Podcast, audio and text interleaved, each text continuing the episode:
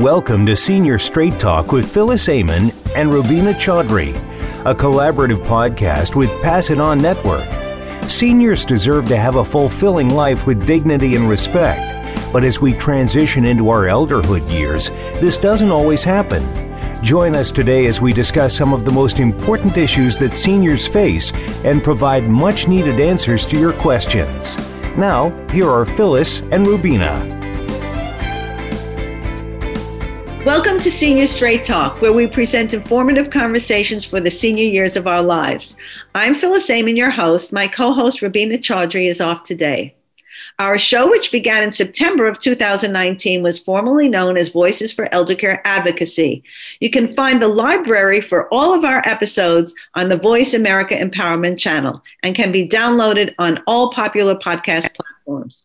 Please remember to like, click, and share our episodes. You can hear the short news tidbits of interest to seniors, their families, and the general public on my YouTube channel at Phyllis Amon Associates. Please go to my channel at Phyllis Amon Associates to like, share, and subscribe to hear senior news for today. I now have two courses which you can find on my website at www.phyllisamonassociates.com. For those listeners feeling stressed, stretched, and overwhelmed, Resilience Toolbox Secrets will help you recharge, reset, and recommit as you face life's challenges.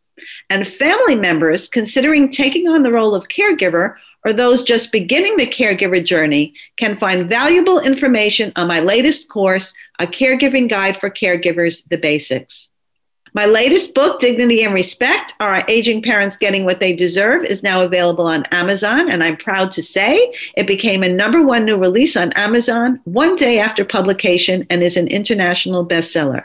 It's available in both paperwork, paperback, and ebook formats. I hope you'll purchase a copy and encourage your friends and colleagues to do the same. I appreciate all of your support and hope you'll help spread the word on this all important topic.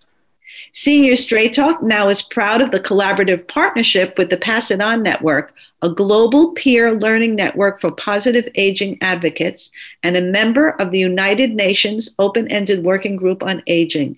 Senior Straight Talk and Pass It On Network will continue bringing our listeners informative conversations for the senior years of our lives. At this juncture, I also want to thank Peter DeGeer of DeGeer Therapy Services, who is a colleague and consultant specializing in rehabilitation therapy services in nursing homes. Now, at this juncture, I'd like to introduce our guest for today.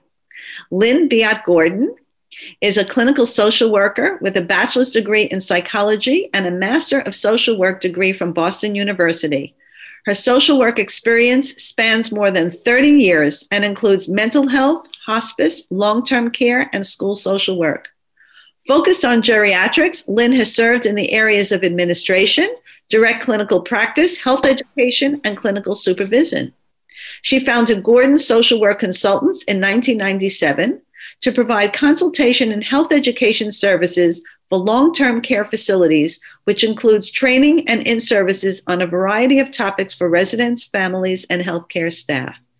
She founded the National Council of Certified Dementia Practitioners in 2001 with her co founder, Sandra Stimson, and the International Council in 2015.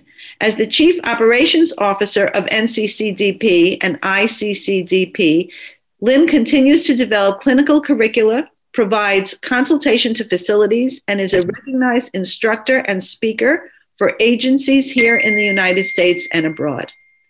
So, Lynn, I'm so thrilled to have you here today on Senior Straight Talk. How you doing? And I'm excited to be here. Thank you for having me, Phyllis. This is great.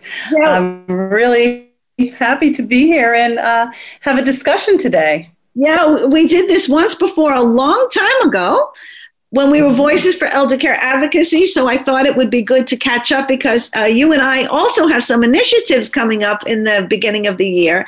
And we, we have had some recent initiatives. So I thought it would be great to reconnect and talk about some of the areas that NCCDP is forging ahead uh, into for for caregivers, for families, for professionals, because uh, it, it's really very valuable stuff. And especially at this time of year when so many people have holiday blues. Absolutely. And here we are right upon the holidays. And we have extra blues this year, as we all know, because we're all living under what I call the COVID 19 umbrella. We've all been rained on, and we're all trying to hover underneath for some shelter, some solace, some peace, and safety. Um, so many concerns have happened for us since, you know, in the past, what, 10, 11 months for the year of 2020. Um, and here we are about to face the new year. And a lot of people are having a hard time just being refreshed and renewed to get ready for the new year because we've been through such a difficult time. Here we are upon the holidays, and most of us suffer, not most of us, but a lot of us suffer from what we call the holiday blues. Right. Holidays are a time to reflect, they're a time to look back and remember other holidays in our lives, but also the sadness of it, of what used to be and, and how it's so different now. So when we look back at holidays, we do it with a little bit of uh, a bittersweetness. Mm-hmm. And I can tell you for myself personally, personally, when I start to unpack my holiday decorations to get ready to decorate my home, I unpack the boxes to take out all the decorations, and I always think of who was here when I packed this box last year mm. and who's not here with me now as I unpack it now. Mm. And I've had some significant losses this year, and a lot of people have been touched. We all are touched by losses every year, but this year was much more uh, impactful um, and compounded by COVID 19, of course. Mm. So this year, unpacking my decorations was a whole different kind of heavy heartedness and bittersweetness. And so here we are talking about these holiday blues. How do we get through them? We talk about the general things that we usually do, trying to do something different each year, to make each holiday new or refreshed mm-hmm. or special, you know, adding a new tradition or mm-hmm. putting a twist on an old tradition. We talk about those same things year after year. But now, what do you do when we are in what we would call pandemic fatigue? Mm. You know, can I just uh, interject something? Uh, when you said about uh, new traditions, and, and pandemic fatigue, and so many people are experiencing their holidays with loved ones via Zoom. I wonder if Zoom is going to be incorporated as one of the uh, holiday traditions now. Maybe people won't be traveling as much now that they find, you know what, we really don't have to be there in person. We can be there virtually in person and share a similar holiday experience. So that might even become part of the tradition. But uh, I know that you recently uh, had a course for people who are mm. experiencing this pandemic fatigue and and what that means for people and how they can work through it. So yeah, why don't you I think I interrupted you, so why don't you talk a little bit more about that? Yeah, so I hosted a course on December 15th. It was a three hour program, of course, via Zoom, as you said. And we had 75 participants. Um, it was an awesome turnout. And really, it was professional caregivers that had logged in, most of them. And they were talking about how they are expected to still be energetic and giving and a rejuvenating source to their clients when they themselves feel low and slow and dark at times. Mm-hmm. So we talked about how do you build on your resilience? How do you hold on to it and maintain it? And what I talked about is our snapback factor. What's our snapback factor? If you were to take a rubber band and snap it, right. you know, if you are historically somebody who snaps right back and wakes up the next day after some awful stuff the first, you know, the day prior, you wake up and you're able to kind of let it go and move forward. But this pandemic does not la- allow us to let it go mm-hmm. and just move forward, skipping and hopping like we used to, because every day we face new challenges, new fears, new restrictions. Some days we're happy because we hear of fewer restrictions, and then just when we got used to that, more restrictions are applied. Right. So, how do we build or maintain our resilience? And that's what this workshop was about. So, we talked about pandemic fatigue, which most people had never heard of before because most of us in this lifetime have never experienced a pandemic. So, and I talked about the fact that, you know, most people prepare for emergencies When we have Right. disasters, we prepare for them. We have fire drills. We have, even in schools, unfortunately, in schools, children practice for if there's even an active shooter in the building. Right. We practice those things, but when have we ever had to practice for a virus that's just free floating in the air? We have not been in the practice of protecting ourselves. So everybody is new to this. So it's all trial by fire for everyone. So, like I said, we're all under this umbrella trying to stay safe, you know.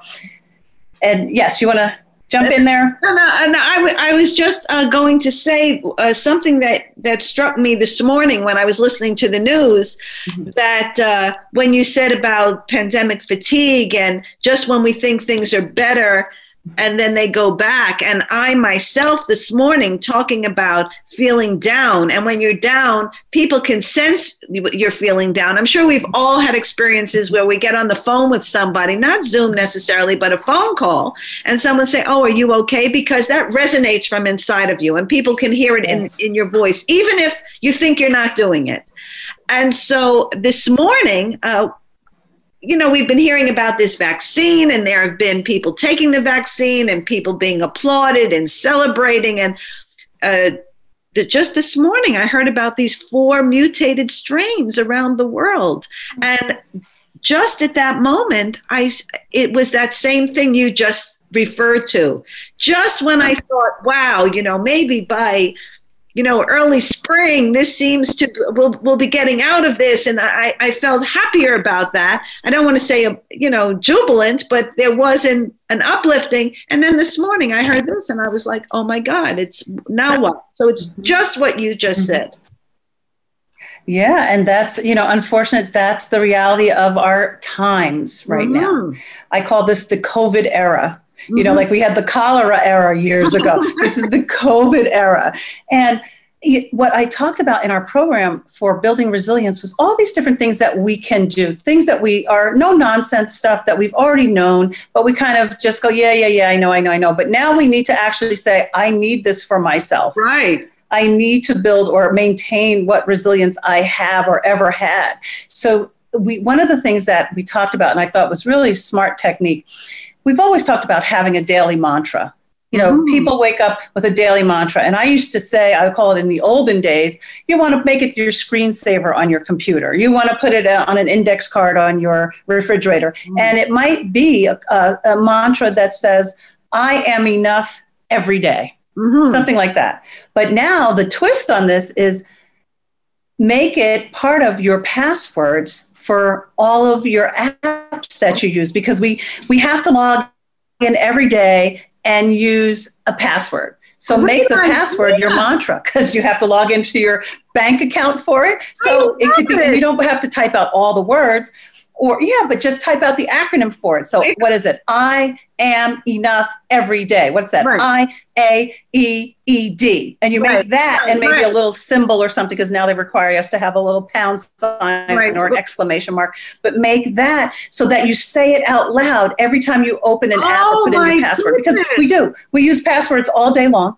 And it's an easy way to remember it. And it's nice to hear yourself saying something good about you Oh. to you because people don't always say good things to you about you. I always say the goodness about you comes from within you. You can't go around looking for validation from others. Get up and say, damn, I'm fabulous. right You know, so you have to start out with your mantra. And that's one way to keep hearing it and repeating it to yourself all day long. I love that because I, um, as I mentioned in the intro, and I know you know, and, and, and we could talk about the course I'm going to do in January Yes, yes. with NCCDP, that uh, I have, I, I said that as part of my Resilience Toolbox Secrets course to have Mhm. some kind of mantra. And also, it's about being your own friend and think about the things you Mm. say to your friend when they're feeling down, but now say them to yourself. And I have said to people either put it in your phone, make a note to yourself, have a little signal, and every once in a while say this this phrase, put it in your note section, or record it in your own voice. And then when you get this signal, this your own voice is telling you things that are positive about yourself. Yeah. I love that idea. It's It's great. And see that that can I can I talk about what you're going to do for us on January 13th? Oh, sure. Please. I would love to talk about this. Okay. So um, we're having uh, at NCCDP, we're having a caregiver series because we realize our caregivers need some support. Like I said, what's their bounce back factor? How well can they snap back? So here's a little bit of a uh, what I would call the trampoline to help keep us bouncing. so we're having this caregiver series, the trampoline, and we want caregivers to stay strong and well in order to provide support and guidance and light to their clients. So um, on January 13th, 2021, Eastern Standard Time at noon, we have none other than Phyllis Amon, who is going to be our presenter. She's going to present um, a series for us. Um, her first episode will be that January 13th, and it is Resilience Toolbox Secrets. She's going to open up the toolbox for us and reveal some secrets. She's going to tell us how to live healthy, wealthy, and wise by telling us basics that some people already know this stuff, but like I said before, yeah, you know it, but do you practice it? Right. You know, and so we're at that point where it's time to take out the toolbox and say, okay, I've been, I may have been talking these things to my clients and my colleagues all these years, but Phyllis is going to make you put it into action personally for yourself. She's right. going to open up the toolbox and she is going to talk to you about deep breathing. She's going to talk to you about, go ahead, Phyllis, tell us a little bit. tell us. So uh, thanks a lot for that. Yeah, deep breathing, gratitude. Gratitude seems like such a simple thing. Mm-hmm. You know, Oprah Winfrey credits her gratitude journal for her her success and she actually used to uh, i read one place where she used to open her curtains every morning. And when she did that became ritualistic. She would make gratitude statements but actually physically writing it down going from inside you through your hand. I mean there are neurologic pathways that are reinforced through the writing process. And i myself started a gratitude journal several months ago I think I've missed three days in the past few months. I do it before I go to bed. And even on days when I'm tired, uh, last night I came home from a friend's house. I think it was midnight, and I said, "No, pick up that thing." I mean, listen, you had a great time at your friend's house. People think it has to be something fantastic or something special. No, listen, I went to my friend's house. I had a great time. Hadn't seen her in a while. We had a lovely dinner, great conversation. Uh, so part of it is gratitude. That's one aspect. Deep breathing is so important. And then there's one other I'll just talk about very briefly here. I call it positivity on demand. So, how do you change your focus to when you're feeling down to look at the other side of that coin? Because every coin has two sides. It's not an easy thing to do and it takes practice. People say, oh, okay, just I'll just be positive. No, it, it really doesn't work like that. It has to be something that you take into your being. You know, go ahead. Yeah, you know, you just struck something uh, a chord when you when you said that how you have to practice positivity. Um, some years ago, I was teaching a, a, program on forgiveness, and I was talking about the fact that in some African cultures, the, the greeting amongst people is sawubona. And sawubona literally means I see your light. And what I did was I used it in my workshop to talk about the fact that you you have to walk around and practice being positive. Yep. So even with strangers, smile and think positive thoughts. Even if you don't know them, even if they just came from doing something criminal, you don't know that. walk right by them in the mall and think smile at them and think something positive like I see your generosity. Right. I see your light. I see your kindness. I see your gentleness. And think those positive things all day long as you walk and just make eye contact with people. You're not saying it out loud to them, you're just practicing it for yourself. And you hear yourself saying those things all day long. And at the end of the day, you're filled because you've been hearing joyful, positive, reaffirming statements all day. And then taking this back to this, thinking about some of these African cultures that use sawubona, I see you, or I see your light. Think about this. When they say that, and uh, even in childhood, you say that all day long, a child going to school all day long has adults greeting them saying, I see your goodness, I see your kindness, I see your light. When but at the end of the day that child can't help but be good you know? And so you think about how you're building character not just in yourself but with others when you actually say it out loud to them. So it's, it's and it, it goes right into what you're talking about seeing you know that you have to think in positive ways. Even when you're in the grocery store and you're looking at that person who has their mask on incorrectly and you know you're thinking out loud you want to say it out loud like hey do you mind sticking your nose back in that and you don't. You just keep walking by and you think positivity. Wow isn't this great that the place is open that people are well enough to have my mm. vegetables here for me today? Whatever it might be small things right. small things just like having your asparagus available at Whole Foods that day. That's a small thing. Be positive about it.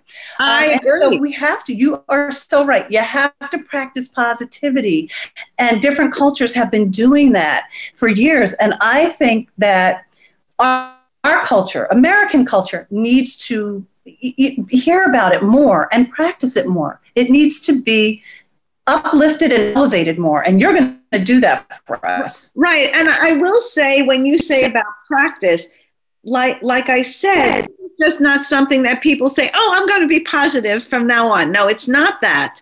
Uh, it's just like, saying, okay, I'm going to start my diet January 1st, and I'm going to start my exercise program, and uh, but it doesn't work that way. This is a a, a technique of, of when I when we say the word practice, it is because it takes practice, especially if this has not been your modus operandi up to now. It really takes concerted effort um, I, a while ago, I, I used to listen to Louise Hay, who was a tremendous uh, person in this space, a, a, social scientist and and about mm-hmm. positive psychology. And I'll never forget this one time. I did exactly what it said. I said, "Wow, my goodness, this is crazy." Uh, this was quite a while ago. So she had this um, one statement that she would say you say, uh, I am beautiful and everybody loves me. Now that's it. It sounds like such an egocentric phrase, but she said, You will see, if you keep saying this, you will see that other people will smile at you, other people will appreciate you. So I was driving in the car someplace and I decided to really do this thing, to really use this one expression. And I just kept saying it over and over. It felt funny at first because do I really feel that way about myself? No. And is everybody going to love you? No. Do I need everybody to love me? No. But that wasn't the exercise. So if anybody's thinking that when I'm saying this, uh, maybe they can relate to that. I just said it over and over and over again. I forgot where I was going. Oh, I do remember where I was going. It was the holidays. It was uh, Jewish holidays, actually. And I went to this place and I got out of the car, and there were all these people, even so, I'm in my 60s, even people that were in their 20s. There was a, a young fellow there, somebody else, a, a middle aged man, another person. And, and they were like, oh, wow, I love, yeah, I'm a redhead. I love the color of your hair. Oh, I love that outfit. You look great today. And I was like, oh my goodness, this really was like a magnet. Uh, and she describes it that way. And so I really realized that the effectiveness of that. So it's just what you say. Now, people may think that it's hard to see something like that in somebody else, but like you said, it's a practice. It's everybody has some light inside of them, and people forget that. I think. Don't you think that's probably true? They forget other people have some light. Doesn't even matter what it is. They have some light inside of them somewhere. That's absolutely true. Um, even and people start to believe for themselves that they don't have any light, and they still do. Right. And it's true that, and and I think what's happened too is when we have, you know, a universal uh, pandemic happening, it for folks who are already feeling down, they're feeling that their what little light they had, if any, has closed off. A lot of them because they've been living in isolation, so they really don't have hope right now. Like we, we, how we mentioned, how you know one day we hear new strides, and then next day we're five feet backwards. Um, so it's it's very difficult now, and it's true that a lot of people stop believing in themselves. They really have. And this pandemic has exacerbated that for a lot of people. And that's our hope is to turn that around, that people the hope the hope that people are listening and that people will start to really have a breakthrough and take some of the tools from your resilience toolbox and act on them and just start you know building their their resilience again. It's so important. Right and so i really I, I think you're right that some people have lost that. Yeah I, I think that what will be important for people and anybody even listening to this recording um, will will decide to make it a daily practice. It, it, people think mm-hmm. that it's not like you have to sit down necessarily and meditate for 60 minutes. People are intimidated when they hear about resilience or some of these other practices or mm-hmm. deep breathing. They think it, it's like some scientific. Uh, well, it is based on science, but that they have to have some scientific knowledge in or, order to take it on. Anybody can do it. And you could start with two minutes a day. Those two minutes, the benefit that you will get from those two minutes is many more minutes than those two minutes. Mm-hmm. Wouldn't yeah, you say? Yeah. It's yes, absolutely. It's exponential, totally, mm. very exponential. The, the rewards or the benefits of it, absolutely. So that's why we're excited for you to present your toolbox on Jan- can I just say it one more time? Oh. January 13th, uh, 2021, 12 noon. It's going to be via Zoom. You can register at nccdp.org. Please tune in. Please register for our Zoom session with Phyllis. She's going to take us through uh, January um, as well as February with a um, caregiving topic, another caregiving topic as well. So please stay tuned. You've got to see her. Uh, if you're already following this podcast, you already know she's marvelous. So please don't miss out on this event. Well, thanks a lot for that plug, Lynn. I appreciate it. well, you and, oh, you're welcome. but you and I have known each other for quite some time. Mm-hmm, we 1st mm-hmm. met. Uh, I'll just, if people don't remember from before when we've when we've talked about this, uh, because the last time we had a discussion on the podcast was quite some time ago.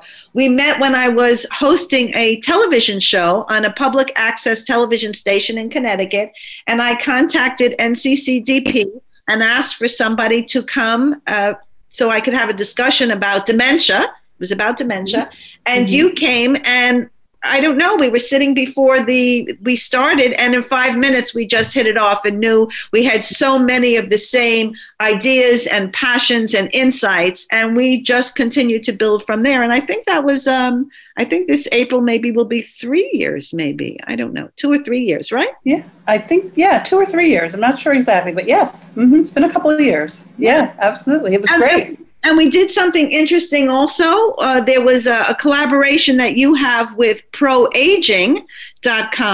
And I also did the kickoff webinar that was the collaboration between NCCDP and ProAging.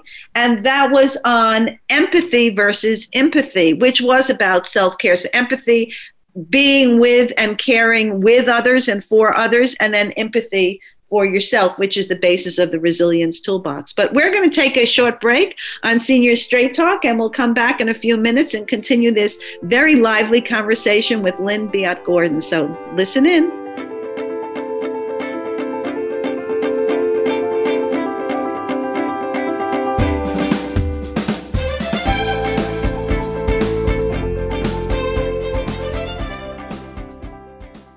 Become our friend on Facebook. Post your thoughts about our shows and network on our timeline. Visit facebook.com forward slash voice America.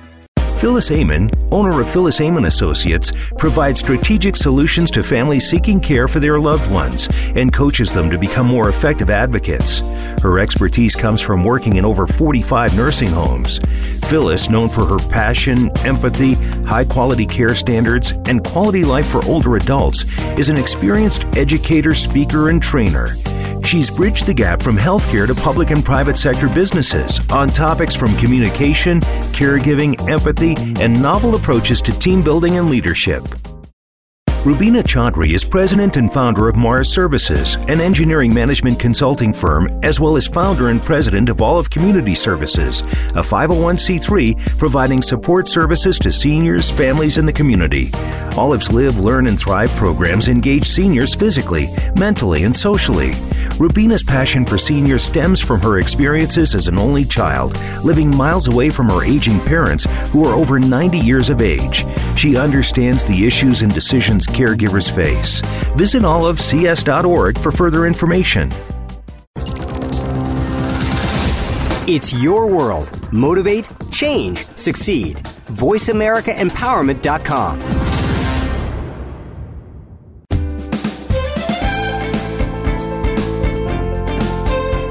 You are tuned in to Senior Straight Talk with Phyllis Amon and Rubina Chaudhry.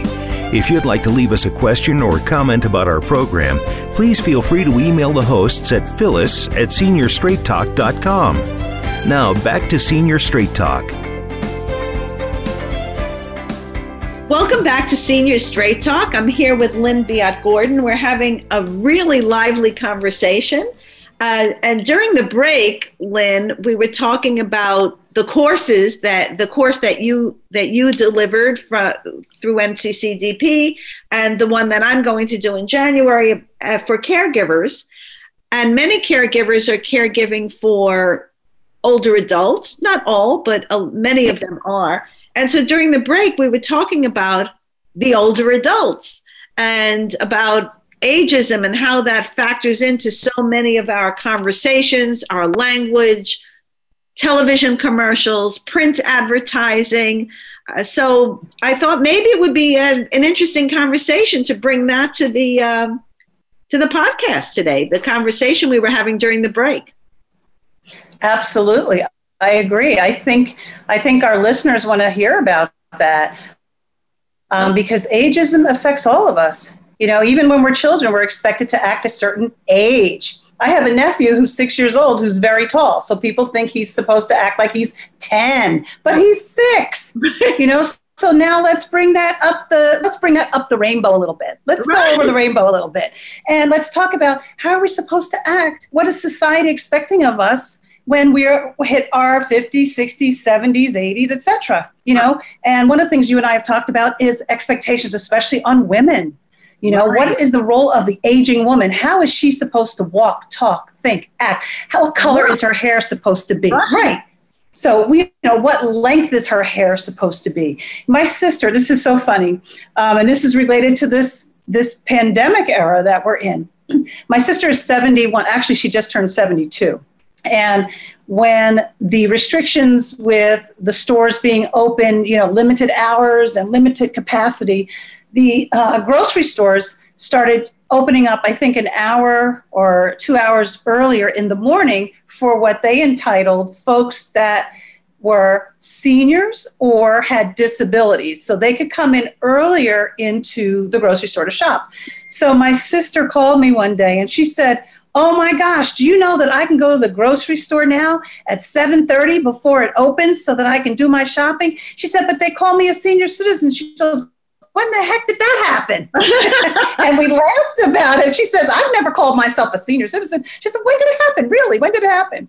And we started laughing. Now she's 72. She does not consider herself, quote unquote, a senior you know and so we got into this whole conversation about when did that evolve? And she said i don't know when it happened. She says but i like the perks. I like the benefits. So you know it's interesting that you say that because um, two things came to mind when you when you brought that up. One is this one time I was at the grocery store near me, and there were shortages then of a variety of products, and there were limitations on the food items that you could buy in certain areas. You could only buy two packages of meat or whatever it was.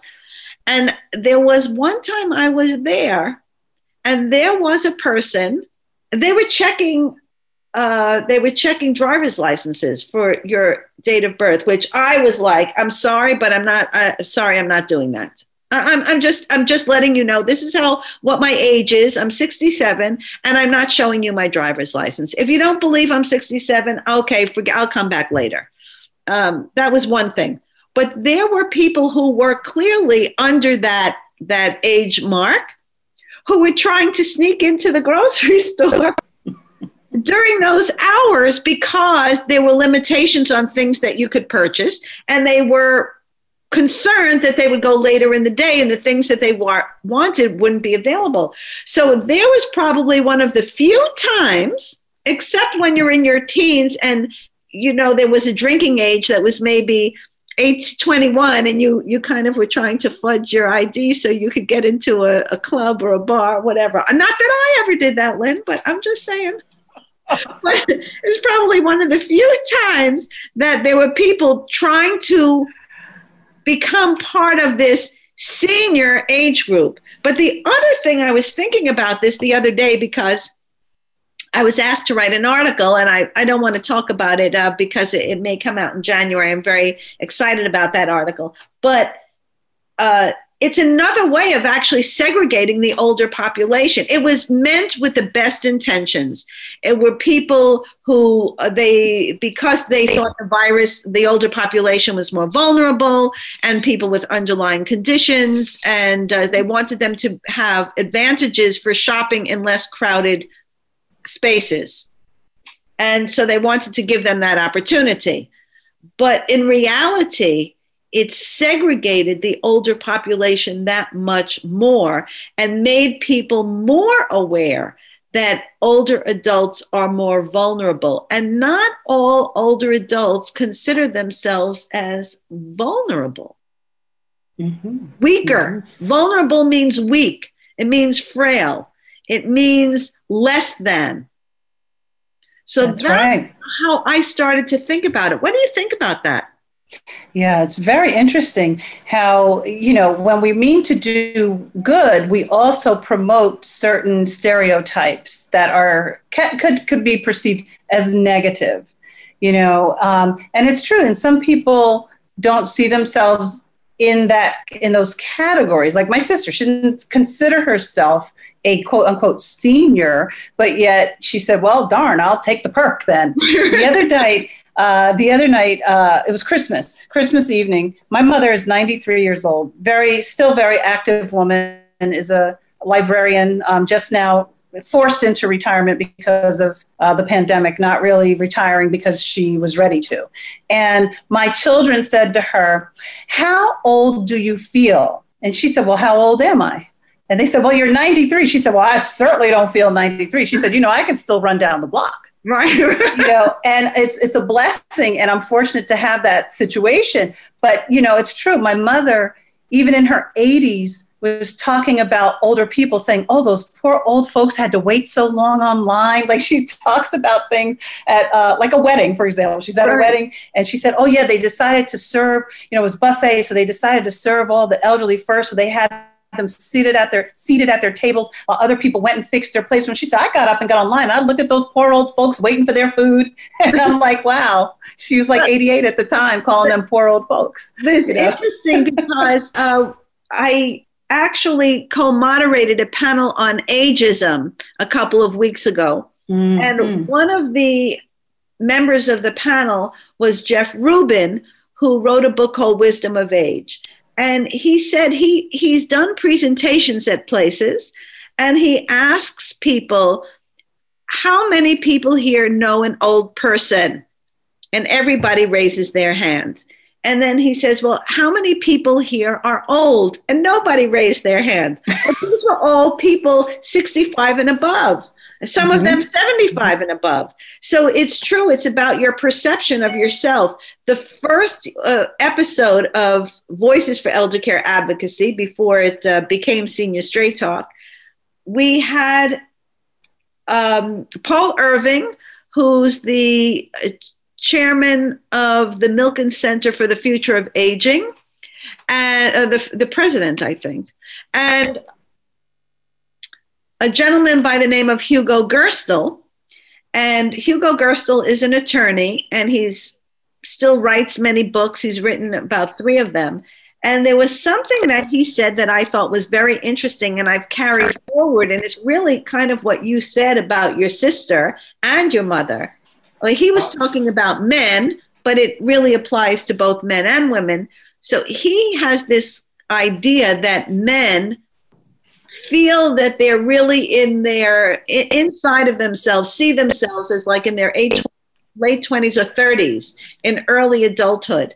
And that's where they are psychologically or emotionally inside of themselves. And i think there's an element of truth to that because i don't know i'm hmm. 67 what what does it mean to feel like you're 60 what does that mean? I think that goes to what you just said about what the expectations are. What are you supposed to be feeling? What are you supposed to be thinking? How are you supposed to be acting? I know that you and I had a conversation where I was saying that I took up ballroom dancing in my 60s and my children just could didn't seem to be able to deal with it. I can't talk about it, I can't mention it, I can't say how much I love it. Uh, so I think they believe that in my 60s, dancing isn't something I really should be doing. Mm, yeah. And you see, again, that's, um, it could be a form of ageism, or it just could be that the kids feel awkward about mom being a dancer. You know, we don't know. We don't know because we haven't asked them. But you know, I was refer- you know, we had this discussion before. I was talking about my own children who are in their early 20s who grew up as figure skaters. So they were exposed to ice dancing. So they're very interested in dance.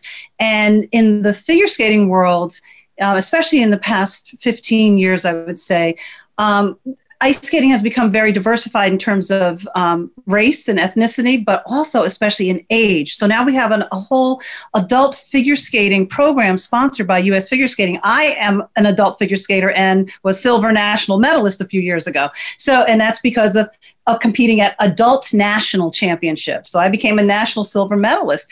Um, and so my kids see this as, uh, you know, figure skating and especially ice dancing as something that covers all ages because mm. children start out just like in ballroom dancing you start you see children starting out at, at very young ages you know and then yeah and then we go right up until i mean uh, the age the age limits are there are no age limits i, I don't believe in ice dancing Actually, uh, or in in ballroom dancing. I took up uh, dancing when i was i would say i was 60 i think it was i was 60 and my first argentine tango inspiration was a woman who was 70 and had taken it up just not too much earlier. And, and I've gone to dancing mm-hmm. competitions. There are certainly people way way at an at a, a more advanced age. I try not to use the word older, way at a more advanced age than I am maybe I should take up uh, ice dancing. Maybe my kids wouldn't mind that so much. I don't know. you never know. And and hey, I know what rink to go to, and I'll tell you who which coaches you should meet. I'm telling you, it's because yeah, for in, in you know the figure skating world, you know it it goes you know from the very young age right up through people in their 70s and 80s still competing.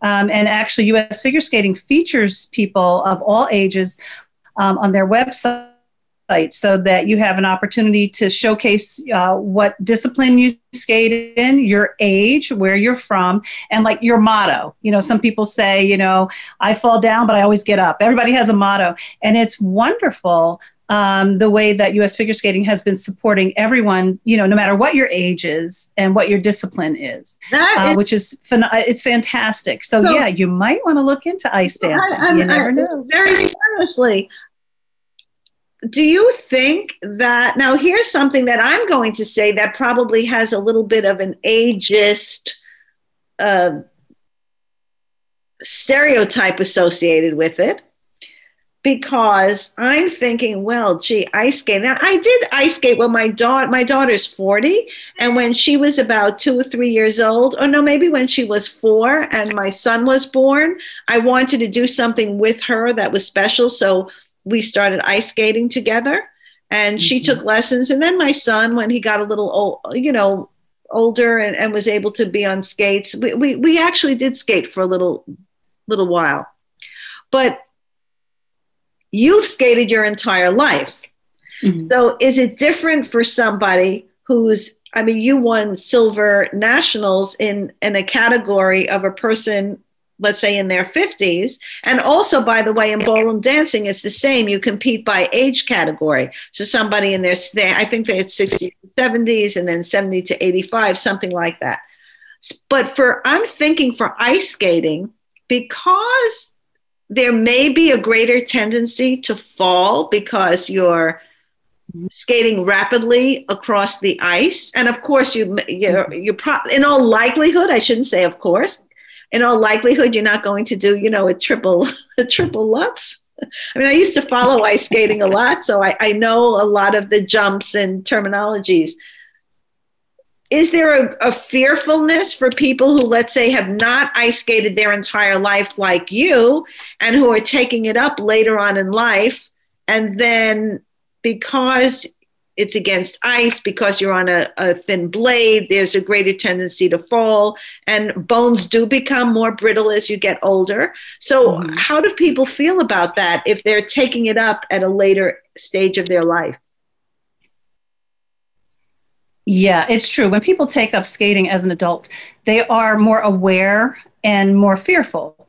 Uh, most people some some are daredevils period. So but the majority of folks go very carefully because they know that injury is you it's much more difficult to recover and it takes longer to recover when you're older than when you're you know a child obviously so people do take it on very cautiously but when they start skating on a regular basis and they start building their skills they love it you know it's really dancing on ice mm. you feel like you're floating through the air mm. it is you get a chance to display your creativity whether you like to dance to hard rock or classical music you have your options. You're it's wide open. So it's a very freeing experience. So i think yes, people that start to skate at an older age are much more careful and cautious, but you know, with practice, they become more relaxed and really start enjoying themselves. And we encourage it at, you know, at my home club and my rink, we encourage the adult skaters to join, to participate, join the club,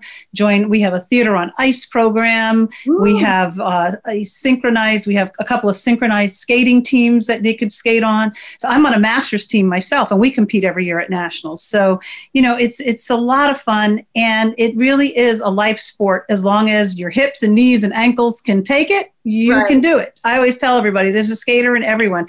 And so it's true. People need to hear that it's not based on age. A lot of sports people think they're ruled out of because of their age. Right. Some people think that they can't bobsled anymore, they can't run a marathon anymore. And I have watched US uh, track and field, and I love watching the master's programs because you see folks of, of older ages just whipping around the track and winning. I mean, in such a victorious way. It's it's awesome to see. Even at the um, Ironman uh, events mm-hmm. where you you know the um, triathlons where they break you up by age group as well. And a lot of people feel like they're not ready for that or that's something that they've aged out of.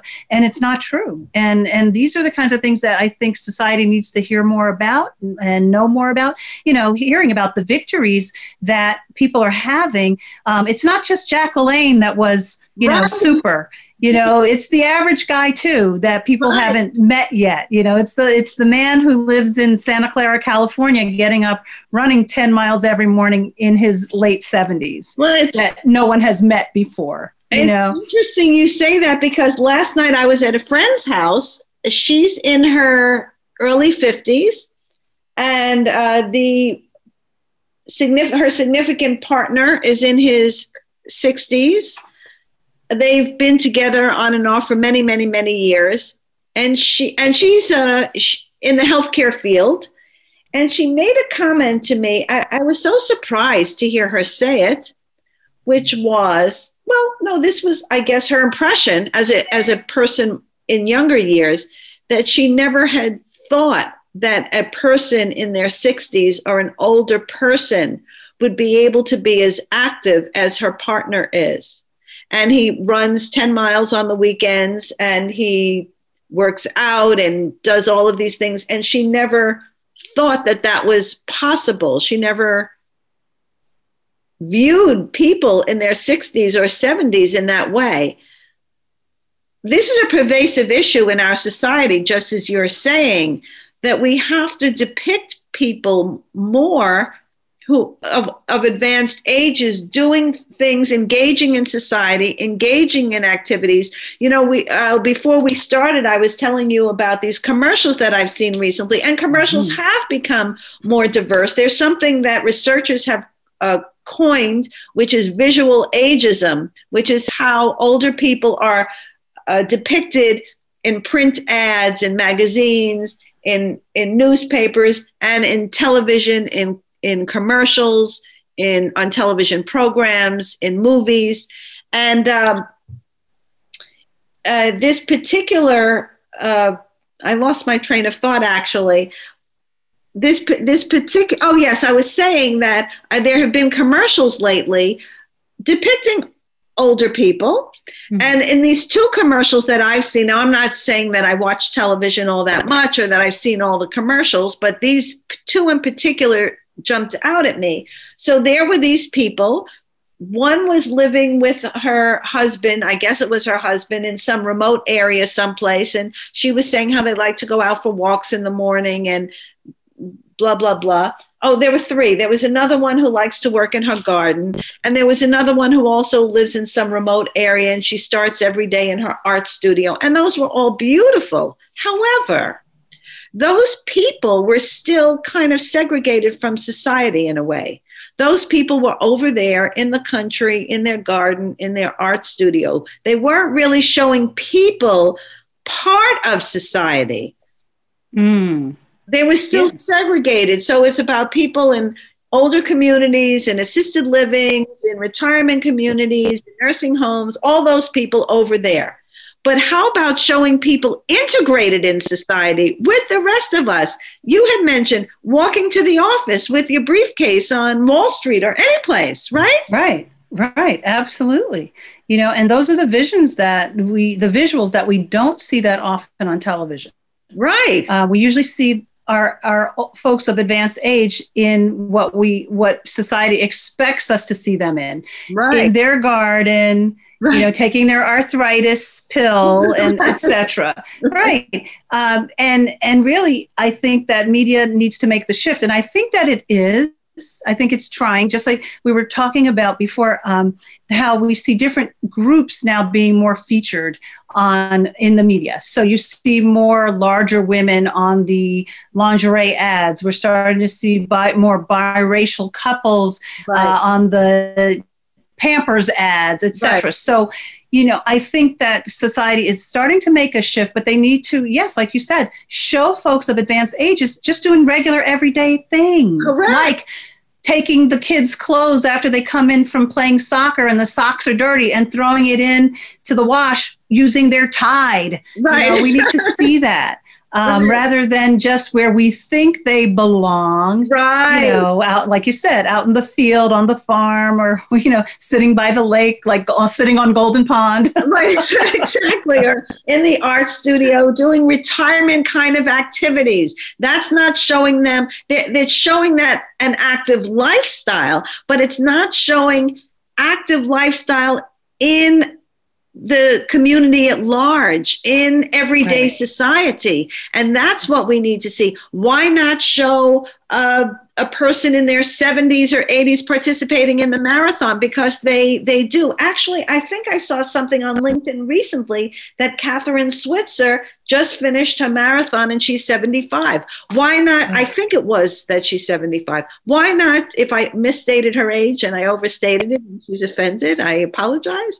But uh, the the idea is there are people in their 80s that are participating in marathons. Why not show people that are participating in active activities with other people That's of right. all ages right. and of all backgrounds. Right. The more people see these images, the more they will integrate them and realize that older people are part of our everyday lives and should be. They shouldn't be pushed aside because maybe they're not working at a job where they're at the job they had before or earning money in the way they did before. Although there's a t- statistic that says that most of the entrepreneurs of this country are 60 years and above, people starting their own businesses. Oh, I like that. Wow, I like that. That's good to know for yeah. us, right? That's good to know. Absolutely. Yeah. So, and many people embark on a whole different phase of their life after, mm-hmm. and mm-hmm. I didn't think about it this way, but I started to say, I, I, guess in a way I'm doing that. So I worked as a speech pathologist in nursing homes for all of these years. The reason I stepped out of it was not for the reason that I'm thinking, which was to embark on a different endeavor once I quote unquote retired, because I never think of myself as retiring. People say, Somebody just asked me the other day, when are you going to retire? I said, Well, I don't really get what that is. I don't, that's not something that I would embrace. But, but the reality, I stepped out of it because I really wanted to advocate and, and help families and loved ones find better care options and understand the care options that are available and to advocate for uh, and become more informed advocates and more effective advocates for their loved ones' care because we all know that older adults don't always get the care they deserve. Hence the title of my book. Uh, dignity and respect our aging parents getting what they deserve. So that's why I did it. But now thinking about it, I guess one could think and look at it as like I'm embarking on a different career path from the traditional one I had all of my life as a speech pathologist. And why not? Mm, yeah. Why not? Exactly. Why not? If you have the if you have the vision and you have the inspiration, why not act on it? You know, Correct. so many people live their lives going, "Oh, I thought one day I might do this, but I didn't get to it." Hey, get to it. Right? right? Why not? Why right. not? So I think yeah. that's important for people to be able to see that I do know there was a movie recently that came out. I think it was with Clint Eastwood, and I want to say Meryl Streep, but I don't think it was Meryl Streep. And I didn't see the movie, but it was a couple clearly in their 60s or 70s going through some potential divorce. And you saw the, just from the clips that I saw, the dynamic of after all of these years. And that is a real thing. There are many people who get divorced after 40 years of marriage for whatever reason. I mean, I who knows, but I thought it was interesting that they made a movie about that. Just that they made a movie about a golden pond, just like they made a, a movie about um, dementia. Where's Alice, which was a, a very mm-hmm. well-known movie. I think the more the the movie industry or whatever that movie industry is now, whether it's Netflix or or Amazon movies, embraces that and makes more movies about that, it will enter people's consciousness that this is part of a national conversation. This is part of it, it doesn't matter. What I love to say about this issue, you know, when we have things about AIDS or the opioids crisis or or breast cancer, it could always be about somebody else. Although eh, you, in all likelihood, you know somebody in those categories, but could it could always be about somebody else. But right. this can never be about somebody else because we all have families with parents. That's right. That's it's going to touch. We, the only way we all got here. Or we had right. somebody in our life, even if it was a grandparent that helped care for us, and many grandparents do take on that role for whatever reason. There are many different mm-hmm. circumstances mm-hmm. why that happens. So we all have that. That is, it's really a a human condition. It's really it, it, affects every person doesn't matter where you're from what religion how much money you have where you live where you went to school everybody has had parents so exactly. it's really a, mm-hmm. a global issue it's, it's yeah. you know a social issue really it, it absolutely is. And that's why I think our topics need to be more highlighted. And like you said, the media is a, a major player in forming our stereotypes and our opinions about um, different age groups, and that we do need to see a lot more uh, representation of just day to day life, living, our participation, um, not just putting us in imagery of where you think we belong or where the stereotypes have boxed us into. Right. And um, I think, you know, these discussions are very important to have and that there's so many people doing so many positive things that could be inspirations. And that this is like your show is such a positive effort because you're highlighting things. You're highlighting these discussions and you're highlighting with guests to open people's eyes and inspire people. And one thing for sure during this uh, pandemic more than ever we need inspiration. Ah, we need inspiration. I agree. Thank you for that, by the way. I never thought of the show that way, but now that you say it, it's a nice way to think about it. Oh, yeah, yeah it's about bringing informative conversations to seniors, their families, but the mm-hmm. community mm-hmm. at large. Uh, I'm mm-hmm. sure people who listen to the show, not everyone is a baby boomer, 50 and above. Not everybody is an older person. I'm sure there are many people in their 20s and 30s who just realize the importance that that older people have in our society because these are the people with the wisdom. The first right. blog post I ever wrote was called "The Wisdom Keepers." That that's basically who older people are. They're the mm-hmm. repositories of history, exactly of wisdom. How do you pass that on? Yes, you could hit a search engine button and find out information, but it doesn't convey the richness of the experience. That's right. The, yeah. The story. It doesn't yep. convey the story. It can convey some information, and some people may be able to see that. They may be more visual. They may be able to absorb that, but not everybody can do that. Right. Yeah.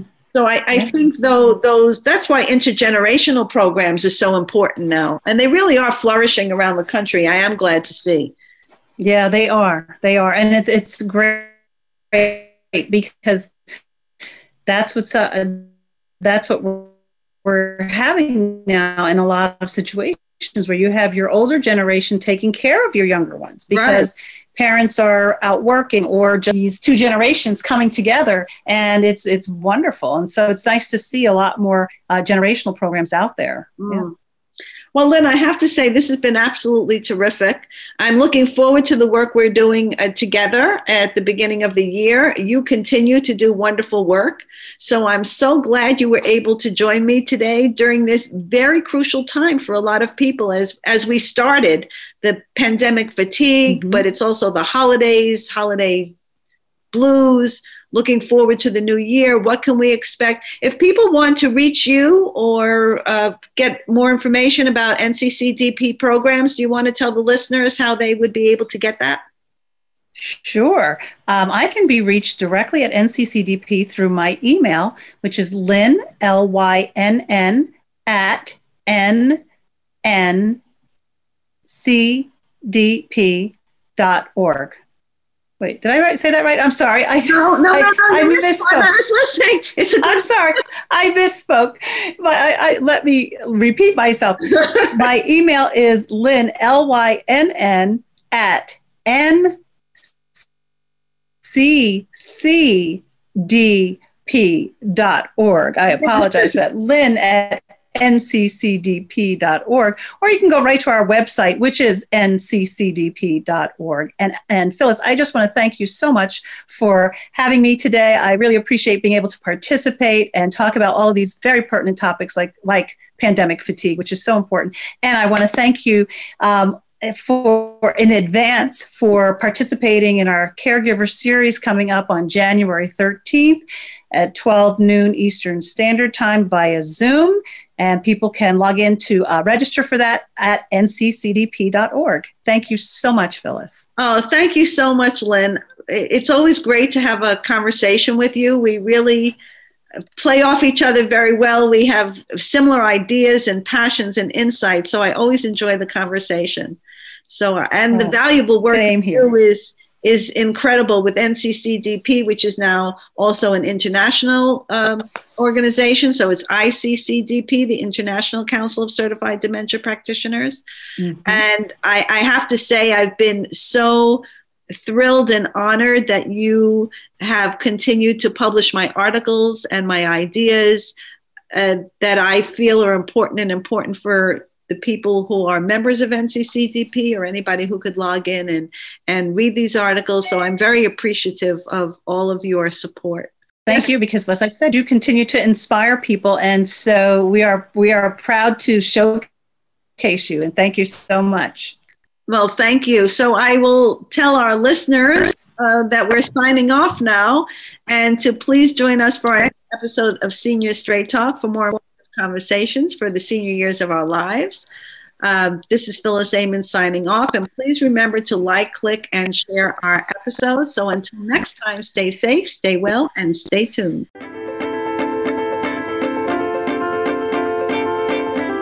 Thank you for listening to Senior Straight Talk. Join your hosts Phyllis Amon and Rubina Chaudhry again soon for another episode on the Voice America Empowerment Channel or your favorite podcast platforms.